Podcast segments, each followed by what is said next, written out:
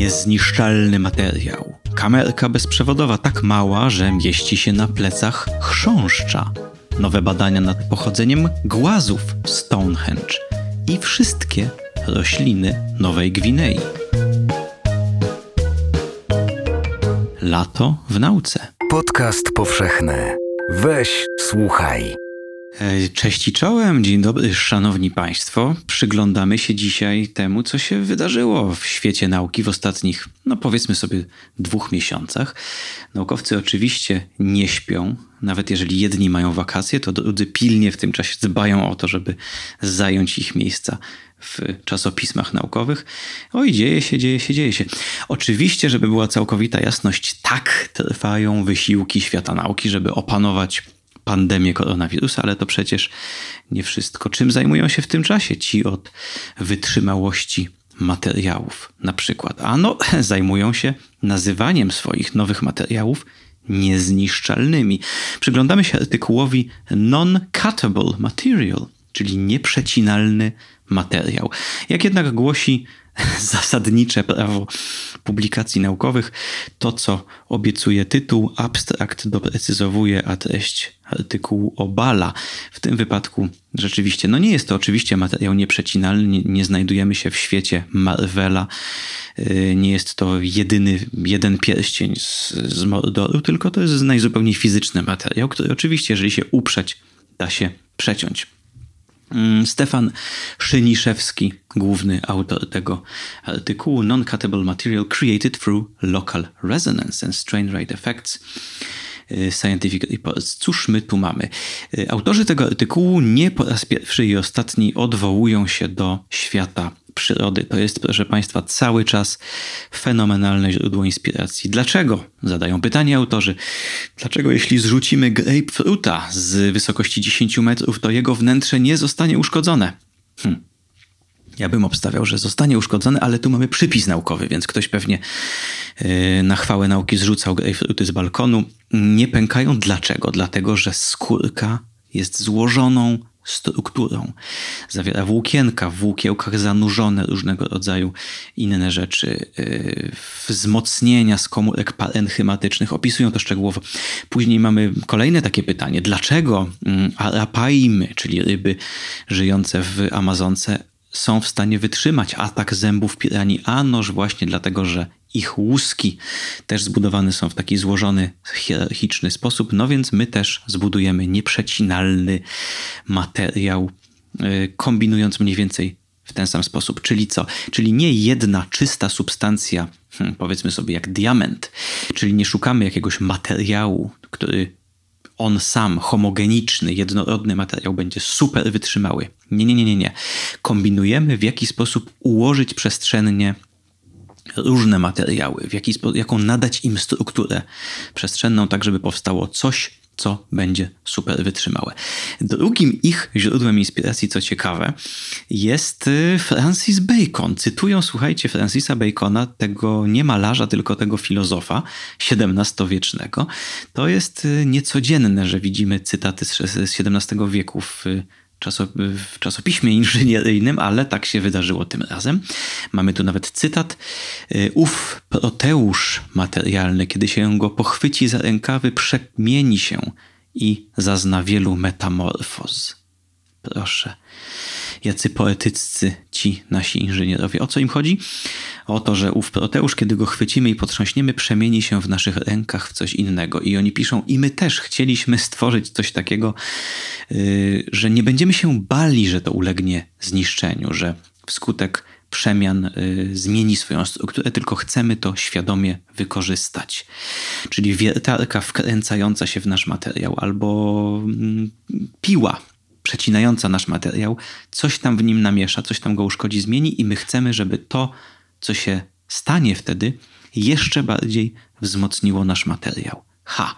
Patrzcie, jakie, jaka ideologia przy projektowaniu materiałów. I powstał ostatecznie taki taki konglomerat metaliczno-ceramiczny.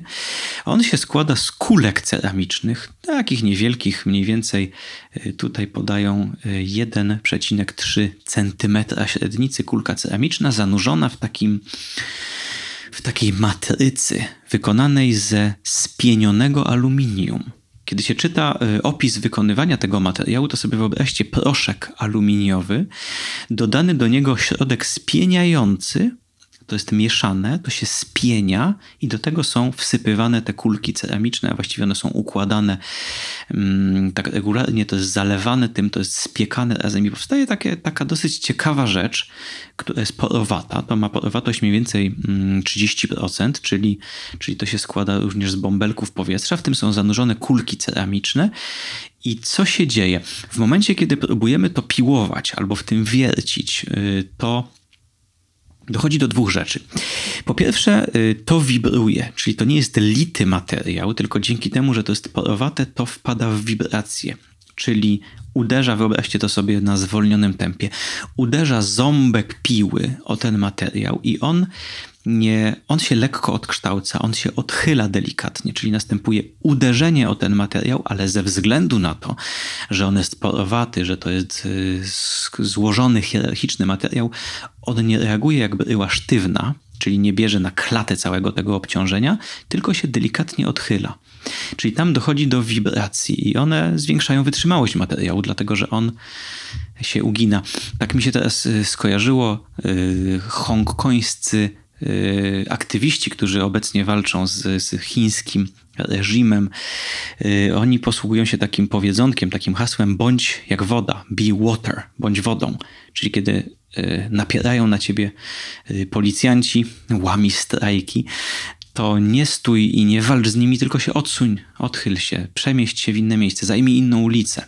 I to jest taka, taka zasada strukturalna tłumu y, aktywistów i, i, protestujących hongkońskich bądź wodą. To jest taka dosyć ciekawa, ciekawa logika, ciekawa, mm, bardzo taka wschodnia idea. Nie walcz z czymś, co i tak cię zniszczy, tylko się odsuń, odchyl. No tutaj mamy troszeczkę podobny sposób myślenia o materiałach, czyli nie próbujmy stworzyć czegoś, co stawi czoło, tylko spróbujmy stworzyć coś, co się odchyli odrobinkę. Mm, drugą rzeczą, która się dzieje, to są, to jest pękanie tych kulek ceramicznych. Oni napisali, że, oni wprost napisali, że specjalnie stworzyli y, taki materiał, o którym wiedzieli, że pęknie. Y, pęknie w momencie uderzenia po pewnym czasie, ale to dobrze, że pęknie, bo to będzie dalej zanurzone w tej macierzy, w tej matrycy aluminiowej. Natomiast odłamki tej kulki, one będą dawały nowy stopień swobody, czyli to będzie tam mm, jakby to, że to będzie roztrzaskane, dostarczy y, dodatkowego stopnia swobody temu materiałowi. Co więcej, ostre kawałki y, pękniętej ceramicznej kulki mogą niszczyć narzędzie tnące a nam chodzi w tym momencie o stworzenie czegoś, co będzie najdłużej stawiało opór. Wyobraźcie sobie, że, że chcecie zbudować drzwi sejfu z czegoś, czego nie będzie się dało przeciąć jakąś tam kantóweczką. I co? No i, i to pęka. To pęka pod ostrzem mm, tej szlifierki kątowej.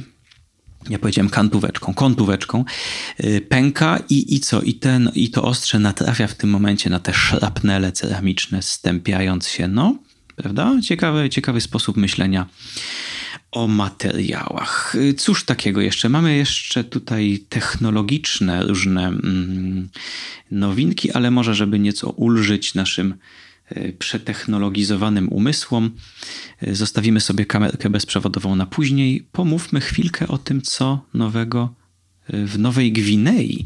Wyobraźcie sobie, że mm, Nowa Gwinea to jest w ogóle ciekawa wyspa. Mm, ona jest jednocześnie na co zwracają uwagę autorzy tego artykułu, jest niezwykle bogata, jeżeli chodzi o faunę i florę, ale też jednocześnie jest bardzo bogata kulturowo. Oni tak to piszą, e, że to jest, to jest taka wyspa, która ma największą, największe na świecie bogactwo roślinne i kulturowe. Hmm. No interesująca teza. E, z ciekawości zobaczyłem, bo, bo wiem, że z językami tak troszeczkę jest. Zobaczyłem, jakie są liczby. No one są, są imponujące. Wiecie, na samej wyspie Nowa Gwinea jest, y, występuje około 800 do 1000 języków, zależnie kto szacuje, należących do kilkudziesięciu rodzin językowych. Kilkadziesiąt rodzin językowych. A co to są rodziny językowe? No, na przykład rodziną językową jest rodzina języków indoeuropejskich, czyli Należy do nich, no, należy do nich polski, należy do nich angielski, niemiecki, francuski, dobrze, hiszpański, to jest jakby wszystko jeszcze ok, ale też języki Indii niektóre. I te po drodze mamy jakiś hindi na przykład, język, który do niej należy. Y, język grecki, jakieś wymarłe języki, wiecie, anatolijski, czyli no, tak, pół Eurazji mówi językami indoeuropejskimi i to jest jedna rodzina. I tyle tyle bogactwa mieści się w jednej rodzinie, a na Nowej Gwinei mamy takich rodzin kilkadziesiąt. No ciekawe, prawda? Y, w tym artykule natomiast, który będę teraz y, przeglądał, mamy podsumowanie bogactwa flory Nowej Gwinei. Autorzy twierdzą, to mamy New Guinea has the world's richest island flora, Rodrigo Camara Leret. Główny autor. Mamy 1360, nie, 13 tysięcy 13 634 gatunki roślin naczyniowych, z czego 68% endemiczne, czyli występujące tylko i wyłącznie na tej wyspie, co oznacza, że jest niemal 10 tysięcy gatunków roślin, które można znaleźć tylko i wyłącznie na Nowej Gwinei. No jest to imponujące. Mm, oni twierdzą, że tym samym Nowa Gwinea oficjalnie po ich y, solidnej liście jest najboga najbogatszą florystycznie wyspą świata. Mamy drugie miejsce Madagaskar 11 488. E, później mamy Borneo 11 165. Ogólnie rzecz biorąc, jak widzicie, ciepłe, tropikalne lub subtropikalne wyspy, dziesiątki tysięcy gatunków roślin. Aż przyjemnie, przyjemnie patrzeć. Taka ciekawostka na koniec jeszcze tego newsu, newsa ten news tego newsa. Mm, y, kiedy się czyta artykuły, w których są omawiane nowe gatunki. Jakiś czas temu był artykuł, jeśli się nie mylę, o nowych gatunkach nietoperzy na Nowej Gwinei. I zwróciłem uwagę na taką ciekawą rzecz. Oni nie podają, y, gdzie je dokładnie znaleziono. Co jest o tyle nietypowe, że kiedy definiuje się nowy gatunek, to trzeba podać bardzo dokładnie mm, parametry Mm, współrzędny GPS tego miejsca, po to, żeby no, inni naukowcy teoretycznie mogli to potwierdzić. Mm, natomiast w tym wypadku znaleziono taką dolinkę, gdzie było bardzo dużo nowych gatunków, i oni napisali wprost w tym artykule, że oni nie publikują informacji o położeniu tego miejsca, żeby nie zostało zadeptane. Więc naukowcy, którzy wykażą, że są poważnymi naukowcami i się do nich zgłoszą i będą mieli dobry powód, żeby tam się wybierać, otrzymają te współrzędne, natomiast nie zostaną one opublikowane. Dlatego, że no cóż, żyjemy w takich czasach, że każdy by chciał być podróżnikiem i dotrzeć tam, gdzie nie dotarł nikt inny jeszcze przed nimi. Natomiast skutkiem tego jest to, że tego typu miejsca są po prostu zadeptywane. Przyjeżdżają tam ludzie, którzy nie mają pojęcia, jak się poruszać w tym miejscu już zakładając, że w ogóle tam dotrą, nie zginą gdzieś po drodze. Natomiast y, w tym wypadku dobrze by było jednak, żeby tam nie trafiały tłumy turystów żądnych odnalezienia takiej pięknej, czystej, nieskalanej ludzką stopą dolinki. Tylko po to, żeby ją skalać ludzką stopą. Mm, cóż my tu mamy? No odpoczęliśmy sobie przy nowogwinejskich roślinkach, no to bierzemy się znów za, y, za nowinki technologiczne. Cóż tu mamy? No to jest, to jest ciekawa rzecz. Vikram Iyer, główny autor. Wireless Steerable Vision for Live Insects and Insect Scale Robots, czyli bezprzewodowy system sterowalnej wizji dla żywych owadów i robotów wielkości owadów. Tutaj mamy prosty, znaczy prosty do wyrażenia, ciężki do zrealizowania problem, mianowicie jak skonstruować najmniejszą, a przede wszystkim najlżejszą bezprzewodową kamerę. Cóż my tu mamy? No jest taki ciekawy, yy, ciekawy fragment tego artykułu, gdzie podają ile potrafi unieść dany gatunek owada. Na przykład Cóż my tu mamy? No chrząszcze, na których oni to testowali, takie duże chrząszcze typu, mm, typu mączniki.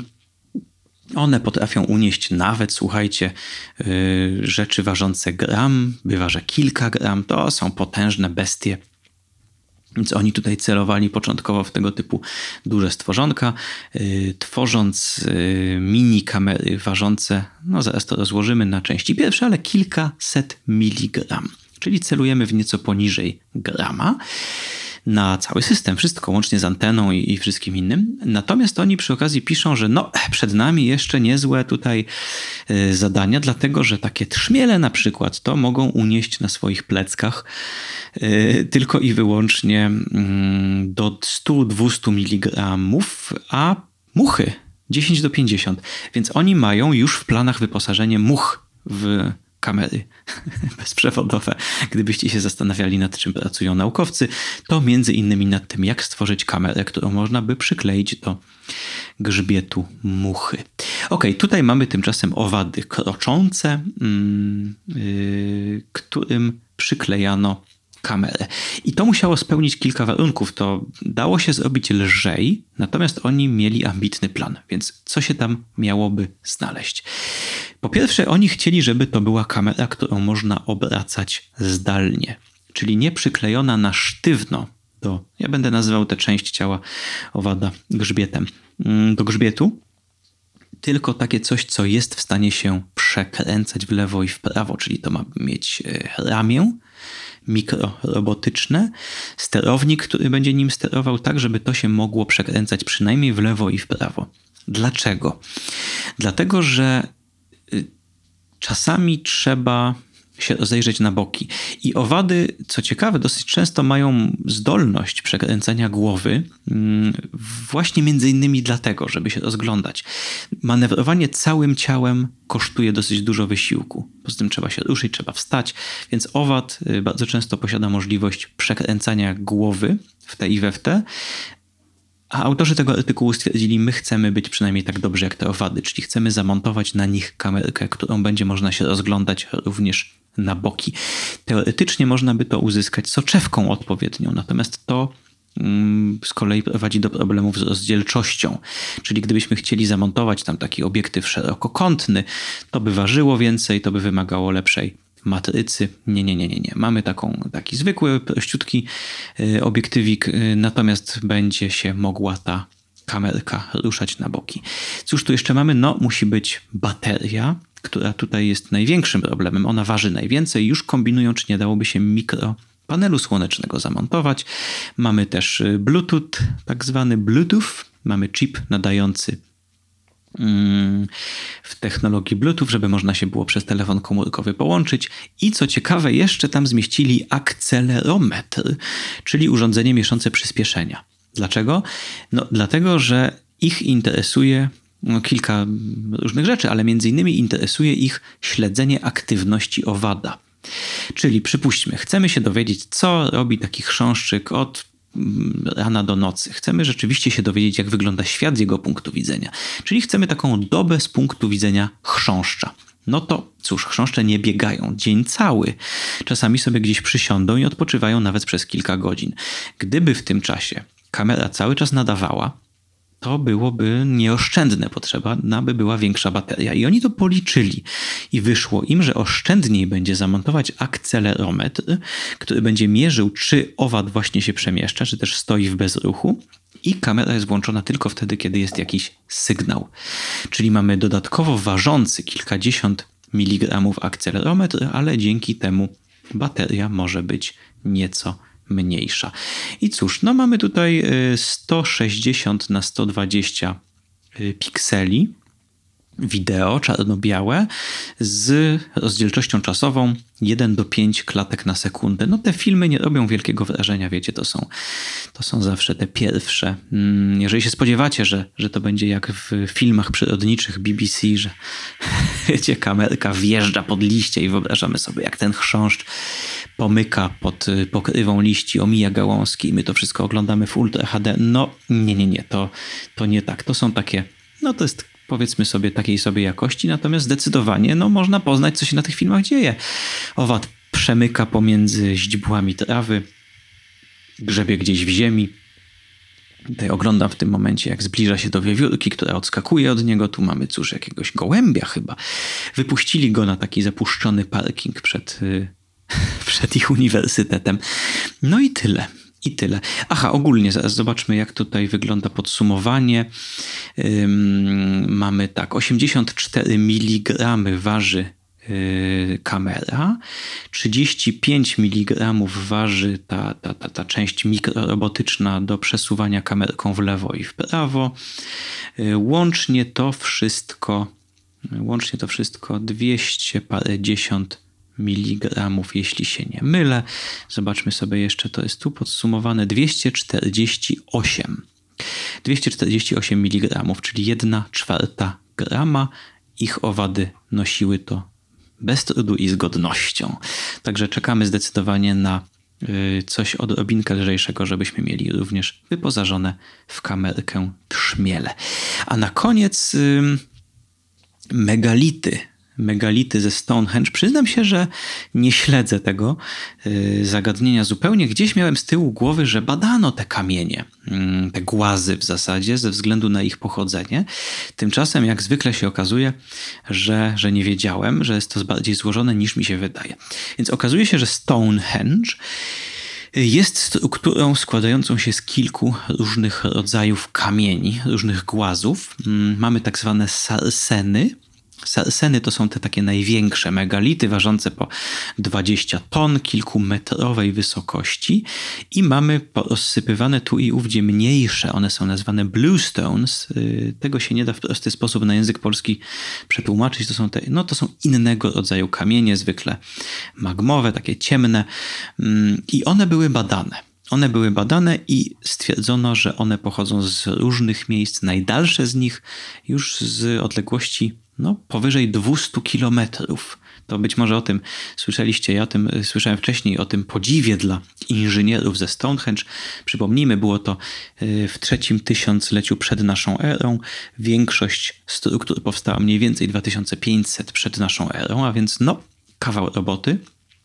Przetransportować nawet te mniejsze bluestone, nie wiem, błękitno kamienie, 200 mm, kilometrów i mówiąc mniejsze, mam na myśli głazy ważące czasem po kilka ton. Tymczasem te wielkie, te słynne, te takie wystające, pionowo ustawione 6-7 metrowej wysokości y, głazy, z takiego no, skrzemienia, z takiego kamienia, y, taki konglomerat, to jest piasek zlepiony y, krzemieniem. Mm, głównie się to składa z krzemionki w każdym razie. I skąd one pochodzą? Były różne hipotezy, skąd dokładnie, natomiast ich nie badano jeszcze chemicznie. Więc tym razem postanowiono. A dlaczego? Dlaczego się tego nie bada? No ciężko jest się w to wszystko wwiercić. A wiecie, to jest tak, że te warstwy powierzchniowe kamienia, Zwłaszcza jeżeli coś stoi od mm, no, 5000 lat. Na to padają deszcze, wieją wiatry, na tym rosną mchy. Ogólnie rzecz biorąc, nas interesuje, jakie są proporcje pierwiastków w tym kamieniu. Czyli głównie tu mamy krzemionkę, mamy SI i mamy tlen, mamy krzem i tlen. Natomiast można rozpoznać, skąd pochodzi ten dany określony kamień, badając pierwiastki śladowe.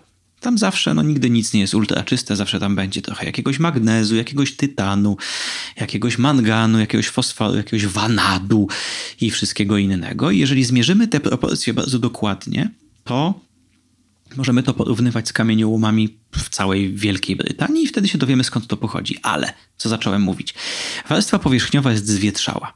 Tam mamy ślady oddziaływania wody, oddziaływania powietrza, oddziaływania roślin i zwierząt, ludzi, którzy to macali na przestrzeni y, paru tysięcy lat, więc ten sygnał jest fatalny trzeba by się wywiercić. A wiecie, nie jest tak łatwo się wywiercić w Stonehenge. Y, nawet naukowcy muszą przestrzegać reguł i to nie jest tak, że mm, instytucje zarządzające Stonehenge, jest taka specjalna instytucja, która dba o, o, o ten pomnik, po prostu pozwoli na wywiercenie się. Natomiast była taka ciekawa historia. W 1958 roku była akcja restauracji, restaura od, odświeżenia Stonehenge. Postawiono m.in. parę kamieni, które upadły w 1797. To są kamienie 57, 58 i 158. Słuchajcie, to Stonehenge'olodzy znają pewnie te kamienie na pamięć. I przy tej okazji wyszło na jaw, że kamień 58 jest pęknięty. Co zrobiono? Wtedy właśnie w 50 1998 roku wywiercono trzy otwory w kamieniu 58 i y, wetknięto w nie trzy grube druty metalowe, żeby to się trzymało wszystko razem. Y, zaczopowano to z obu stron znowu kawałkami, takimi czopami z kamienia, żeby nie było widać, że to jest w środku. I tyle. I to postawiono. Natomiast co z tymi rdzeniami, które wycięto? Bo to są, wiecie, to są takie trzy cylindry o grubości 2,5 cm. No i teraz tak. Te rdzenie z kamienia 58, tu mamy cytat, zaginęły.